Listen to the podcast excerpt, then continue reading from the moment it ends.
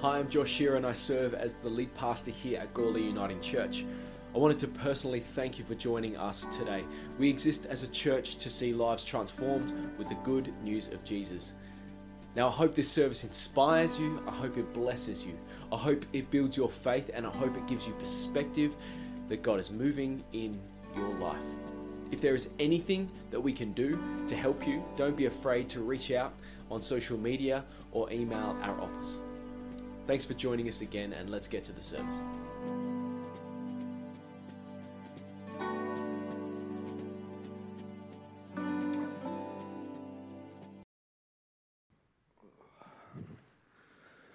Well, good morning, everybody.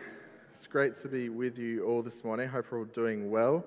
If you don't know me, if we haven't met, my name is Angus. I'm one of the leaders here at Gawley Uniting Church. For those joining us online, welcome to you guys. If you're new or visiting, a very warm welcome to you. Hope you feel at home here. Feel free to stick around after the service. We'd love to get to know you better.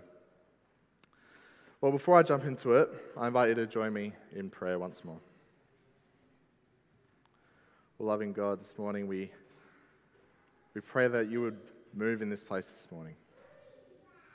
Father God, we ask that you would reveal yourself to us, make yourself known to us this morning.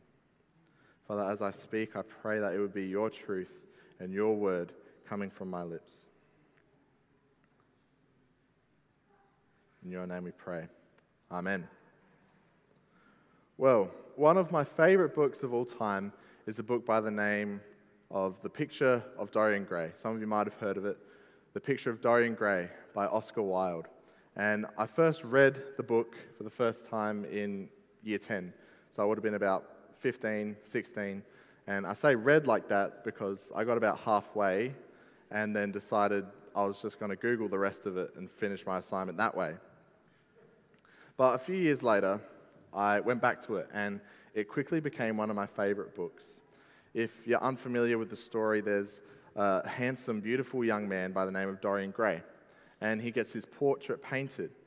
And the portrait is just as beautiful as he is. And he falls in love with his own beauty, and he becomes vain and selfish. And under the tutelage of an older gentleman, he falls into a life of uh, debauchery and corruption. And as the years pass, as his lifestyle becomes more and more hedonistic, his beauty and his youth doesn't fade, but rather his likeness in the painting begins to reflect the way that he's been living. The hair thins, warts and wrinkles appear, the skin starts to turn grey. Spoiler alert, but the book came out in 1891, so if you haven't read it, you've had plenty of time. Spoiler alert, the book ends by Dorian becoming enraged with how hideous the painting has become, and he stabs it with a knife. His servants run into the room after hearing a scream, and they found a decrepit old man dead on the floor and a beautiful young portrait in the room.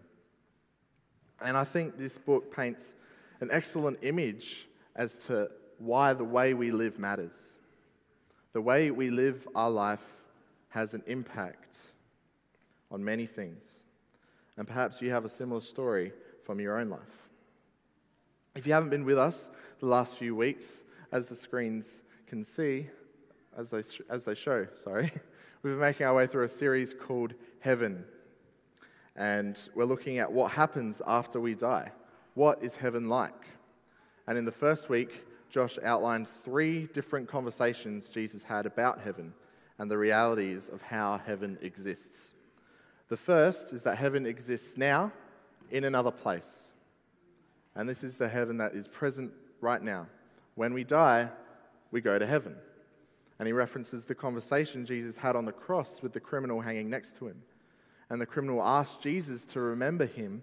And Jesus, Jesus says, Today you will be with me in paradise. Today, right now, heaven exists somewhere else. The second is that heaven exists here in another time. This is looking to the future, where heaven and earth become one. And that's what we're diving into today. But Jesus tells his disciples, I am preparing a place for you, preparing for the future. It's what we read in the Bible being referred to as the age to come. But more on that in just a few moments. The third reality is that heaven exists here and now in another way. This is like how we can give people glimpses of heaven through the way we live. As we reflect God and Jesus and their love and grace, we can give people snapshots as to what heaven is like. And today, we're finishing off this short but important series by looking at the age to come, the future, how heaven exists here, but in another time. What are we looking towards? What are we living towards? Why does how we live now matter? So, we're going to take a brief look at 1 Thessalonians. It's a letter written by the Apostle Paul to a community of believers in Thessalonica, and they've lost sight of the realities of heaven following Jesus' death and resurrection. They're especially concerned about the people who have died before Jesus' return, and they're scared about what happens after they die. And so they're asking Paul, What's up, man? What's happening? And I think this is a universal experience. Perhaps you guys can share that fear. I know I certainly can. I've lost loved ones and I've wrestled with what's happened to them after they've died. What's going to happen to me after I die? So, in his letter, Paul responds to these concerns by talking about the hope we have as Christians, as believers, reminding them of what Jesus has promised. 1 Thessalonians chapter 4, verses 13 to 14, Paul says, And now, dear brothers and sisters, we want you to know what will happen to the believers who have fallen asleep, so you will not grieve like the people who have no hope. And this is when he talks about that hope. He says, For since we believe that Jesus died and was raised to life again, since we believe that Jesus has defeated the power of sin and death, we also believe that God will bring with Jesus those who have fallen asleep. And these couple of verses touch on some really deep and fundamental truths that the Christian faith is built upon. The first is that Jesus had a bodily, physical resurrection. It wasn't a spiritual resurrection where the essence of Jesus lived on or the vibe of Jesus lived on. It was the physical resurrection where Jesus' body came back to life and walked among the living once again. And this is the very hope and belief that holds Christianity together. Without the physical return of Jesus, I would argue our entire faith is a sham. The physical resurrection of Jesus is at the very core of Christian belief, more so than anything else. And it's from this core from which the rest of our faith grows and flourishes. Because it is through that resurrection of Jesus that God rescued us and redeemed us from the life of sin. He proved that the grave could not hold him, and so it will not hold us either. So that's the first truth. Jesus had a physical resurrection. And the second truth is that when Jesus returns, so will the believers. The ones who confess Jesus as Lord and Savior over their lives, they will return with Jesus in the age to come. So when we feel like the people in the Thessalonian church wrestling with that deep question of what happens after we die, we can read Paul's words and we can rest assured that it has been promised to us that we will return with Jesus in the age to come. And this comes up again in 1 Corinthians. Paul says this Our earthly bodies are planted in the ground when we die, but they will be raised to live forever. Our bodies are buried in brokenness but they will be raised in glory. They are buried in weakness, but they will be raised in strength. And this is the hope that the early church clung to the promise that just like Jesus did, we will return. We will not be confined by the power of death. The grave will not hold us, but just as Jesus rose, so will we. And I think we've lost sight of that a bit. We talk a lot about eternal life here in the church, so much so that I feel like we've kind of become jaded to it. You know, eternal life, yeah, I've heard that before. Yeah, we're getting eternal life. But this is eternal life. this is living forever. We don't need to fear death because death is not the end for us. You know, life can sometimes feel like it's going on forever, particularly in uni lectures or long, boring church services. But um, even if you live to be over 100, that's barely even a blink in comparison to what we're talking about. John Piper, a Christian theologian, he has this to say. It seems to me that, that's a long quote. I didn't realize how long it was. Sorry, guys. it seems to me that the hope of the resurrection does not have the same place of power and centrality for us that it had for the early Christians. And I think one of the reasons for that is that we have a wrong view of the age to come. Yes, to die is to gain. And yes, to be absent from the body is to be at home with the Lord. But this is not our ultimate hope. This is not the final state of our joy. This is not our final or main comfort when we have lost loved ones who believe. So, in short, yes, dying and going to heaven is undeniably better than life here on earth. But our ultimate hope does not lie in dying and going to heaven, going to the present heaven. Our hope lies in the age to come, what is yet to happen, the future that God has promised to us. But unfortunately, not many of us really have much of an idea as to what that age to come actually looks like. So that's what we're diving into today. How are we going? Still with me? That was the intro. We haven't even gotten to the meat yet. So if you need to get the jiggles out, now's your chance. All right, let's keep going. Now, when Josh told me I was preaching again, I got, I got a bit excited because it's been a while since I've preached and it's something I really enjoy doing. But then I saw the passage that was assigned was from Revelation, and suddenly that excitement started to dwindle a little bit. Because I don't know about you guys, but I find Revelation a very difficult book to read and a very difficult book to understand.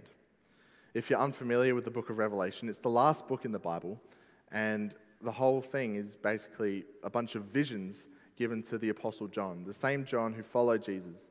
And he's given a bunch of visions about what's going to happen when Jesus returns and it's full of deep metaphor and symbolism and full on apocalyptic imagery. It's a bit much. It's pretty intense at times, and a lot of us struggle with it. I'm sure I'm not the only one who does.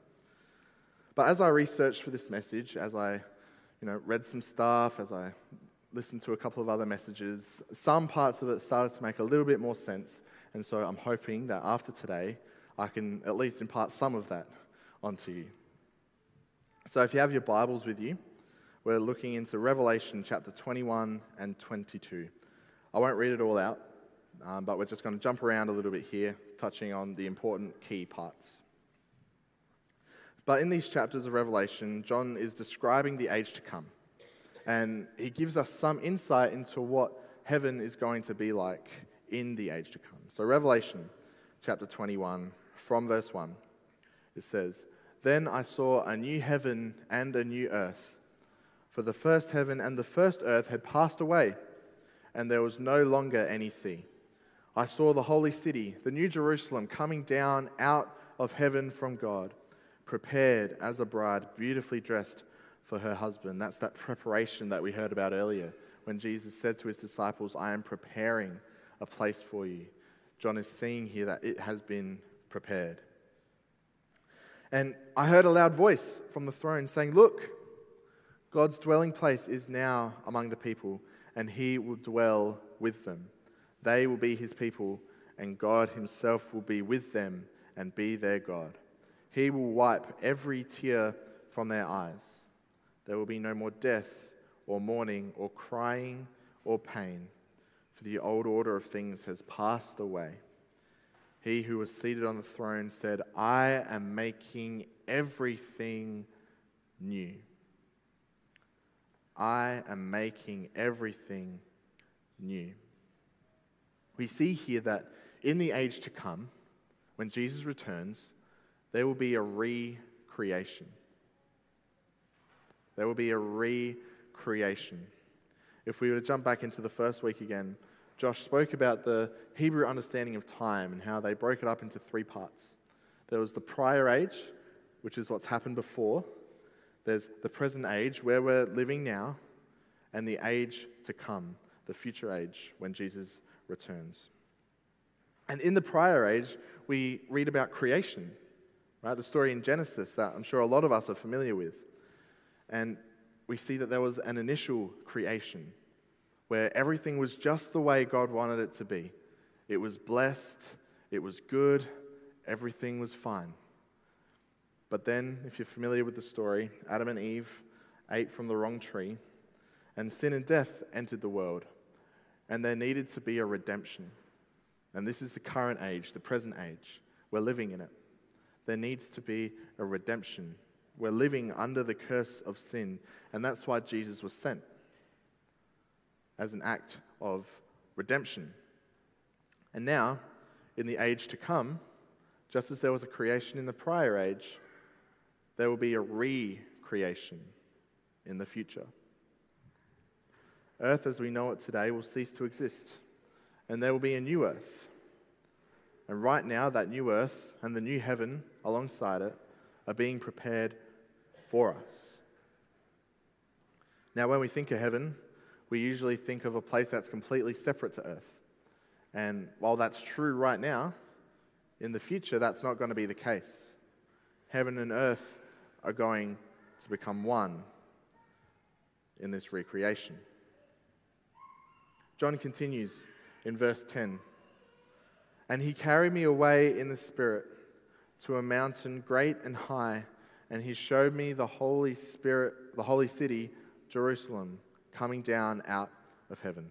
And over the next probably 20 verses, John goes on to describe what this holy city is like. And it's just incredible. The way he describes it, it's, it's opulent, it's gorgeous, it's stunning, it's made of gold and jewels. The foundations are made from the most precious of stones. The gates are made of pearls. The streets are made of gold.